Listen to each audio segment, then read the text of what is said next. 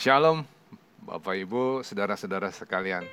Senang banget bisa ketemu lagi di acara kita ini, Live Study. Ini acara yang menantang kita untuk semua terus-terusan belajar, karena orang yang berhenti belajar, dia berhenti bertumbuh. Kita tunduk kepala dan kita berdoa. Terima kasih Bapak untuk kesempatan kami boleh belajar hari ini. Ini kami Tuhan, ajari kami. Berkata-katalah dalam hati kami supaya kami mengerti dan kami bisa menerapkannya dalam hidup kami masing-masing. Dalam nama Tuhan Yesus kami berdoa. Amin. Apa yang saya sampaikan hari ini, temanya itu masuk ke dalam tema tentang Jumat Agung. Nah, untuk memulai pelajaran kita hari ini dalam tema Jumat Agung, saya mau bacain satu firman Tuhan yang ditulis dalam 1 Korintus 11 ayat ke-25. Ditulis begini, demikian juga ia mengambil cawan sesudah makan lalu berkata, cawan ini adalah perjanjian baru yang dimeteraikan oleh darahku. Perbuatlah ini, setiap kali kamu meminumnya menjadi peringatan akan aku. Menjelang Jumat Agung, menjelang kematian Tuhan Yesus ngucapin kalimat ini, sebaris kalimat ini yang penting banget, dan kalimat ini secara lengkap sebetulnya secara kronologis ditulis oleh Lukas dalam Lukas 22 ayat yang ke-7 sampai ayat yang ke-38. Bagian dari apa yang dicatat oleh Lukas itu kemudian dikutip dalam 1 Korintus 11 ayat yang ke-25. Nah, kata peringatan dalam kalimat tersebut asalnya dari kata Yunani anamnesis, remembrance. Kata ini diulang cuma 4 kali di dalam seluruh catatan perjanjian baru. Jadi ini adalah suatu kata penting. Nah, sekarang menarik buat saya untuk bisa mengerti bagaimana Tuhan Yesus mau diingat, remembrance, diingat. Bagaimana Tuhan Yesus mau diingat, apa yang perlu kita ingat dari Tuhan Yesus. Rupanya setelah saya pelajari dan saya renungkan, yang harus diingat mengenai Tuhan Yesus adalah supaya sepanjang kita masih bisa melihat matahari terbit dan melihat matahari terbenam, yaitu sepanjang segala masa kita harus mengingat tentang hidup dan matinya. Tapi kalau mau lebih spesifik lagi, bagian mana dari hidup dan matinya Tuhan Yesus ini yang perlu kita renungkan sama-sama? Apakah karena Tuhan Yesus adalah the miracle worker? Seseorang yang selama panjang hidupnya melakukan begitu banyak mujizat. Apakah cukup bila kita mengenang Tuhan Yesus karena mujizat-mujizat yang dilakukannya? Apakah kita bisa disebut sebagai orang beriman apabila kita menerima mujizat dari Tuhan Yesus? Itu yang pertama. Dan kedua, kita juga mau mengingat tentang persiapan yang Tuhan Yesus lakukan untuk menghadapi hari-hari sulit ke depan yang sebentar lagi akan dihadapinya. Karena semua yang indah dan manis itu harus dipersiapkan. Nah, untuk mencapai sesuatu yang indah dan manis itu rupanya Tuhan Yesus harus menghadapi kesulitan yang besar, bahkan nanti berujung pada kematiannya. Dia persiapan total menghadapi kematiannya itu. Nah, bagaimana kita mau lihat persiapan Tuhan Yesus dalam menghadapi kematiannya tersebut? Itu ya yang kita mau bicarain hari ini. Nah, jauh-jauh hari Tuhan Yesus itu sering berbicara bahwa waktunya tidak banyak dan dia akan segera menghadapi kematiannya.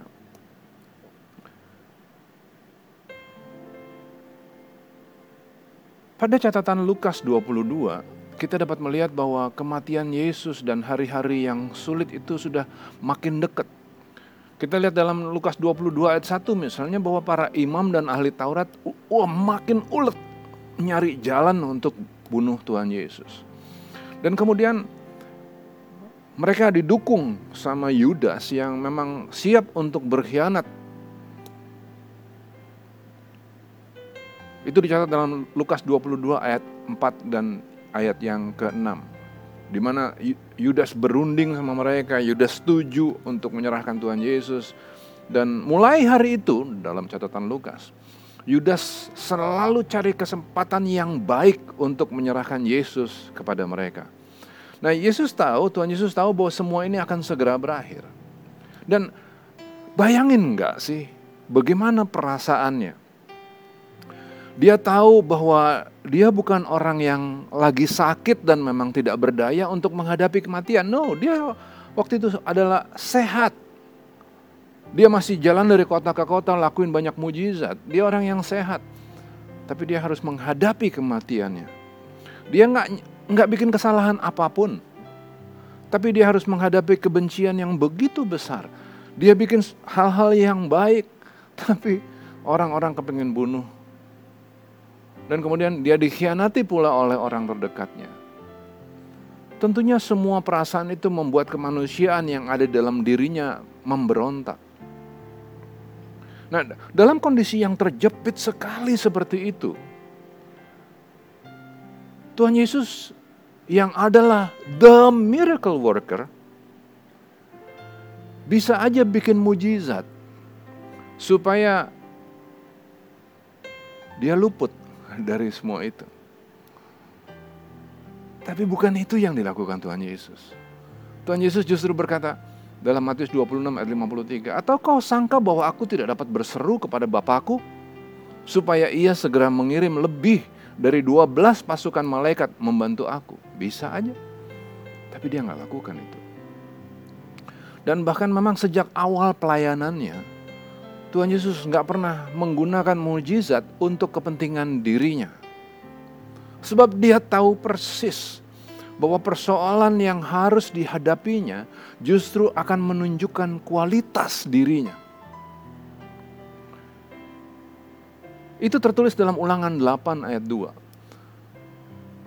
Ditulis begini, "Ingatlah kepada seluruh perjalanan yang kau lakukan atas kehendak Tuhan Allahmu di padang gurun selama 40 tahun ini dengan maksud merendahkan hatimu dan mencobai engkau untuk mengetahui apa yang ada dalam hatimu, yakni apakah engkau berpegang pada perintahnya atau tidak." Jadi ketika Tuhan Yesus dalam awal pelayanannya ditantang oleh iblis untuk merubah batu menjadi roti, dia bisa merubah batu jadi roti. Mudah sekali. Jangankan batu jadi roti. Lazarus mati 3 hari dibangkitkan. Tapi kalau dia menggunakan kedahsyatannya untuk kepentingan dirinya sendiri, maka sebagaimana yang ditulis dalam Ulangan 8 ayat 2 tadi, Tuhan Yesus bukanlah orang yang rendah hati. Ulangan 8 ayat 2 tadi itu konteksnya adalah ketika orang Israel dibawa keluar dari Mesir, Tuhan enggak memanja-manjakan mereka. Tuhan biarkan mereka untuk mengalami segala kesulitan. Kenapa Tuhan lakukan itu? Karena Tuhan bermaksud untuk merendahkan hati orang-orang Israel. Tuhan bermaksud untuk merendahkan hati kita melalui persoalan-persoalan yang harus kita hadapi. Dan bahkan cara kita menghadapi masalah akan menunjukkan siapa yang ada di dalam hati kita. Tuhan Yesus ngerti persis mengenai ini. Maka walaupun dia bisa pakai kekuasaannya untuk melepaskan dirinya dari persoalan, dia gak lakuin. Karena dia adalah pribadi yang rendah hati. Dan di dalam hatinya hanya ada Bapa dan kepentingan Bapa. Kalau Tuhan Yesus menggunakan kekuasaannya, kemampuannya melakukan mujizat untuk kepentingan dirinya, maka Tuhan Yesus bukanlah seorang patriot, bukanlah seorang pembesar Allah.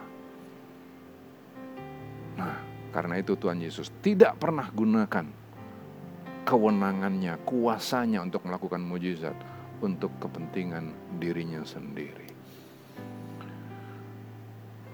Lagi pula mari kita pertimbangkan bahwa mujizat sebetulnya adalah suatu tanda yang berasal dari Allah, yang diizinkan oleh Allah untuk dilakukan di depan manusia.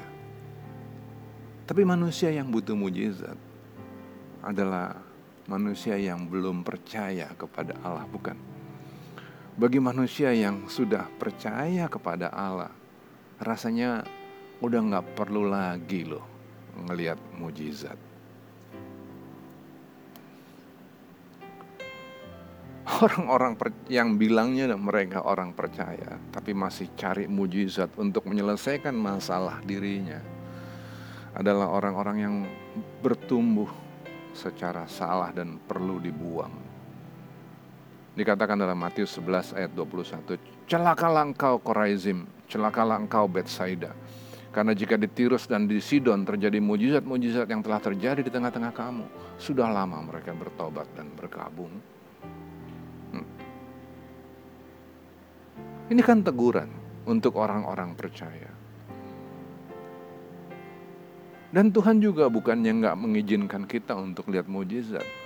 Setiap hari kita berada di dalam mujizat Allah. Kenapa? Karena kita bernafas ini pun adalah mujizat. Apa sih yang bisa kita buat? Kuasa apa sih yang bisa kita pakai untuk bikin kita tadi pagi bernafas? Setiap hari. Lagi pula, saya tadi maksud, setiap hari kita ngerasain mujizat kok. Lagi pula, mujizat tidak pernah mendewasakan orang. Bukan mujizat yang mendewasakan, tapi kegigihan, perjuangan. Itulah yang mendewasakan orang. Maka ketika kita berdoa supaya kepada Tuhan supaya kita diberikan kekuatan, kira-kira apa yang Tuhan harus izinkan terjadi dalam hidup kita? Dia harus membiarkan kita masuk ke dalam kelemahan, kan? Ketika kita berdoa supaya kita memiliki kesabaran seperti kesabaran Tuhan Yesus, bukankah Tuhan harus mengizinkan kita menghadapi orang-orang yang menyebalkan? Nah, jadi dalam menghadapi permasalahan, Bapak, Ibu, dan saudaraku, akan sangat mengecewakan apabila kita sebagai orang percaya masih mengandalkan mujizat dari Tuhan. Bahkan Tuhan Yesus saja tidak mengandalkan mujizat untuk kepentingan dirinya. Bagaimana kita bisa berharap bahwa Tuhan melakukan mujizat bagi kita? No.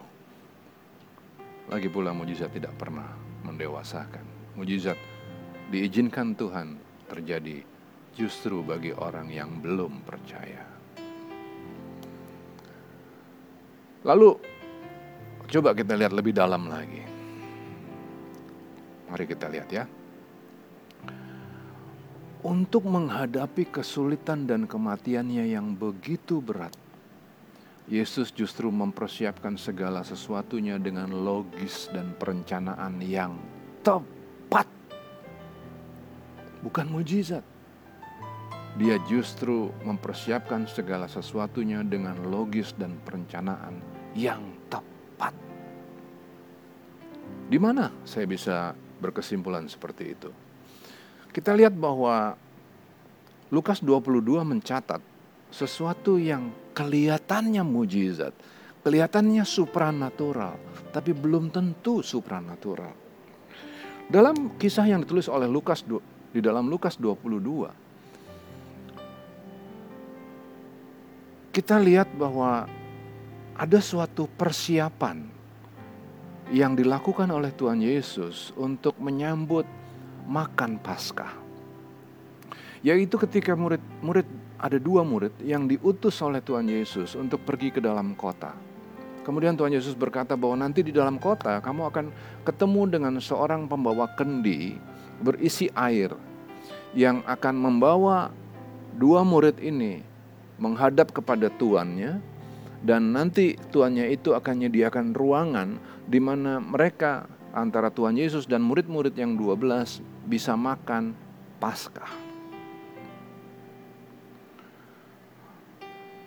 Ditulis dalam Lukas 22 ayat 10-12. Apabila kamu masuk ke dalam kota, kamu akan bertemu dengan seorang yang membawa kendi berisi air.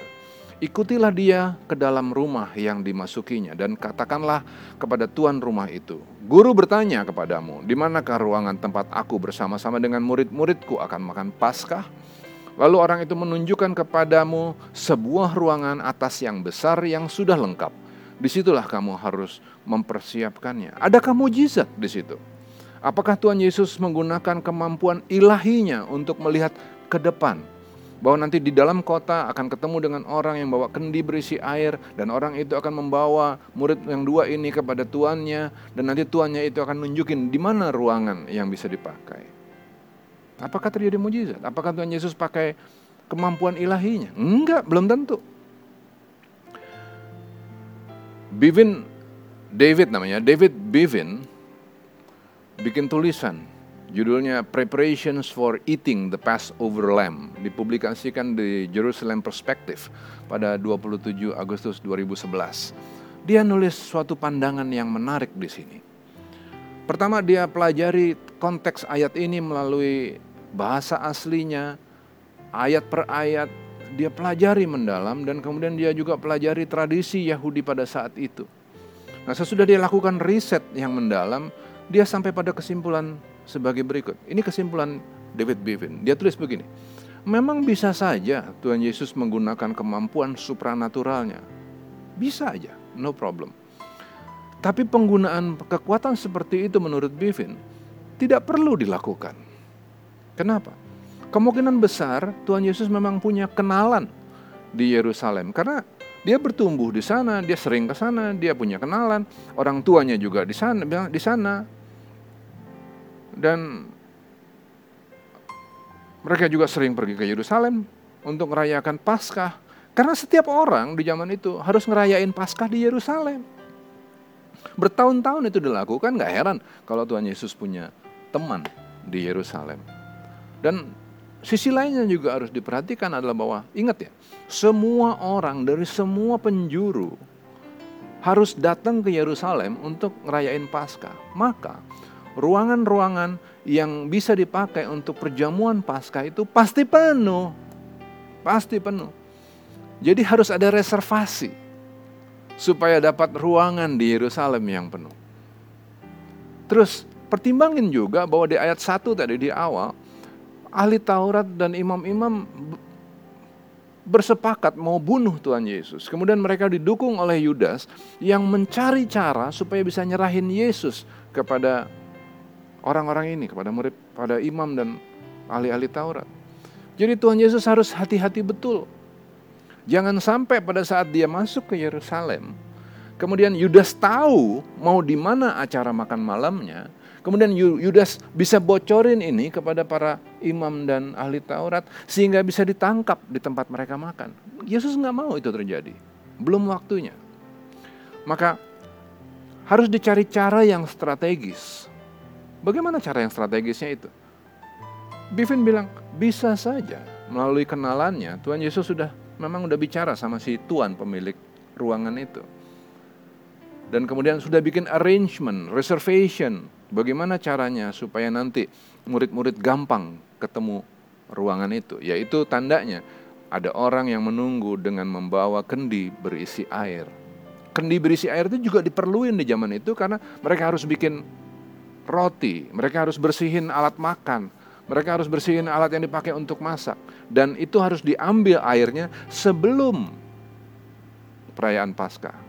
Karena di perayaan Paskah itu sabat mereka gak boleh kerja, jadi harus disiapin sebelumnya. Nah, itu menjadi kode, orang itu akan menjadi kode, ini loh yang harus dicari. Orang itu harus nunggu nanti di tengah kota, jadi gampang dicari oleh murid-murid.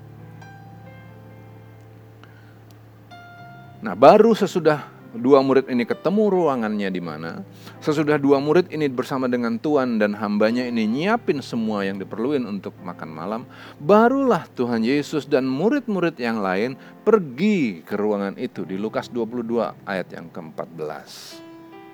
Nah, lihat, Tuhan Yesus tidak menggunakan mujizat. Yang bisa kita pelajari apa? Yang bisa kita pelajari adalah bahwa memang semua orang harus masuk ke dalam masa-masa sulit. Tapi ketika orang itu harus masuk ke dalam masa-masa yang sulit, tiru Tuhan Yesus. Bagaimana menirunya? Mereka mempersiapkan diri untuk menghadapi kesulitan.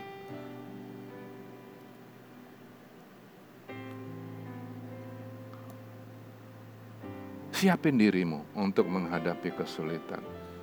Memang Allah akan bekerja, kita harus mengandalkan Allah supaya kita bisa menghadapi kesulitan. Kita berdoa, kita persiapan, betul.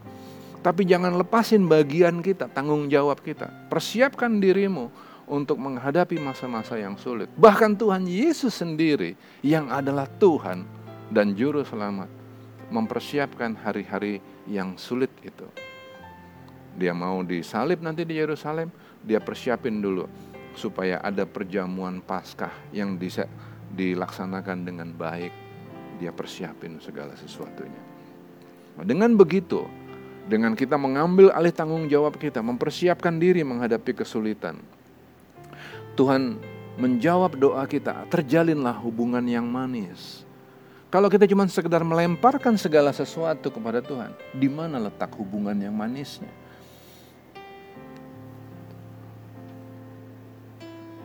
Bagaimana jika Tuhan berkata, belum sekarang anakku, aku belum bisa menjawab doamu karena kamu belum persiapan. Ketika Tuhan tidak menjawab doa kita dengan apa yang kita mau, yang ada apa? Marah, kan?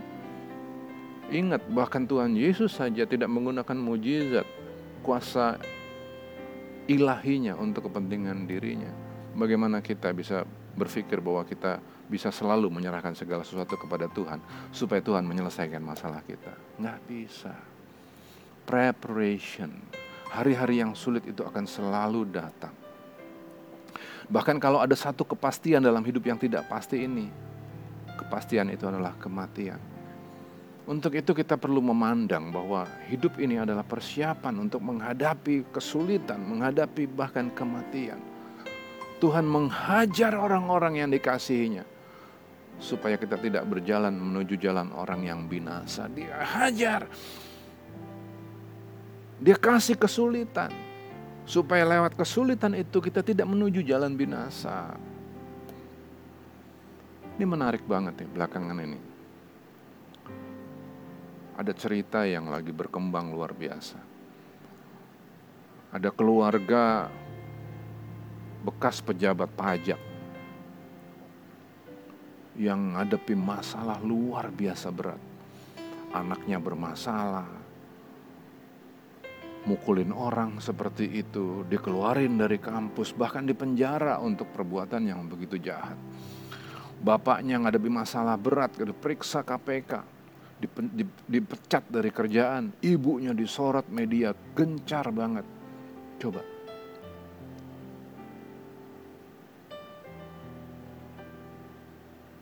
memang ada kesalahan di pihak mereka, betul.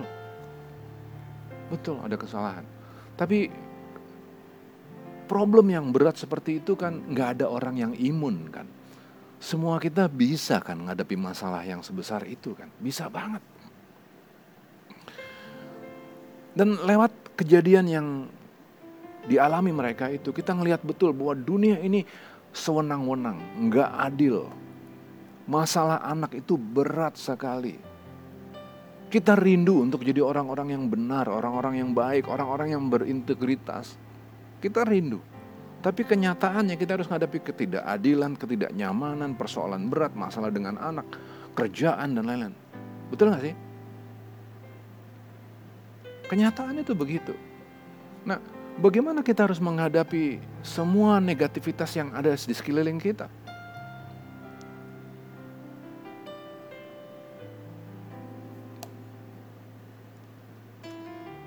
Preparations, Kata kuncinya adalah preparation. Kita tahu bahwa semuanya itu akan terjadi, maka kita harus menyiapkan segala sesuatunya.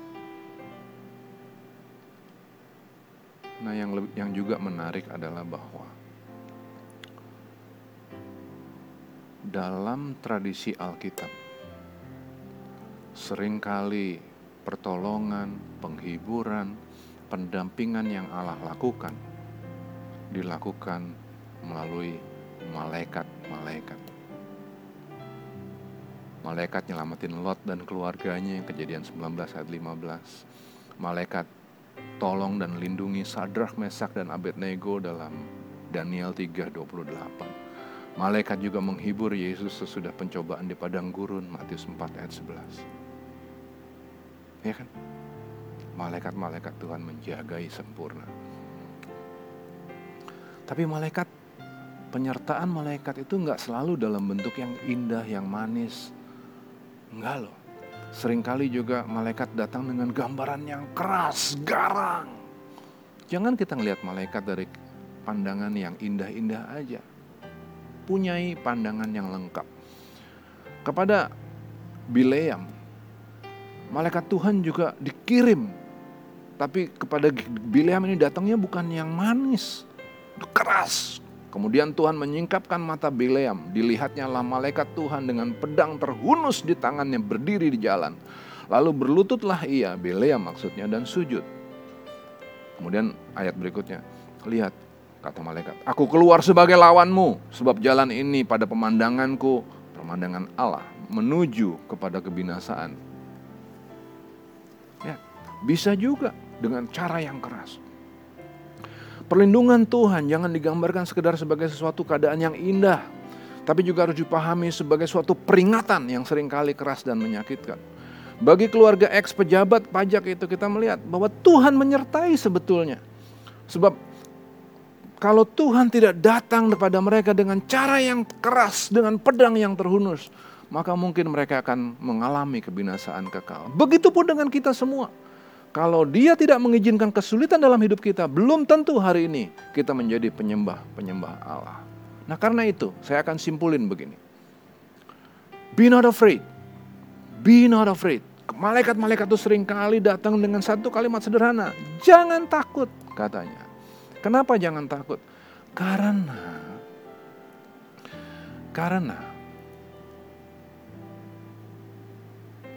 Tuhan punya rencana indah untuk semua kita. Sepanjang kita masih bernafas, sepanjang kita masih lihat matahari terbit dan terbenam, sepanjang hari itu juga Tuhan masih punya kesempatan untuk memperbaiki hidup kita. Kalau dia datang dengan cara yang keras, puji Tuhan. Kalau dia datang dengan cara yang lembut, puji Tuhan.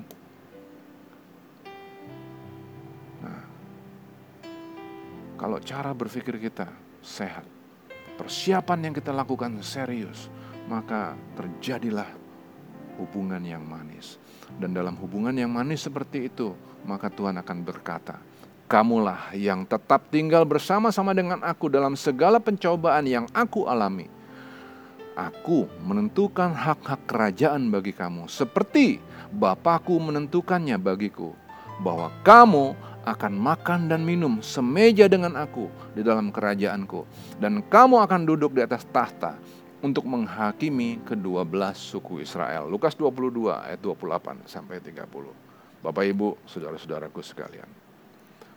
Hari-hari yang sulit akan selalu ada. Bahkan ujungnya kita akan menghadapi kematian. Tapi apapun yang terjadi dalam hidup kita, Allah selalu menyertai kita sempurna. Dia mengirimkan malaikat menjaga kita. Apa yang perlu kita takutkan? Terima kasih Bapak Ibu sekalian, saudara-saudaraku terkasih dalam Kristus. Terus belajar, karena orang yang berhenti belajar berhenti bertumbuh. Shalom, sampai ketemu lagi lain kali.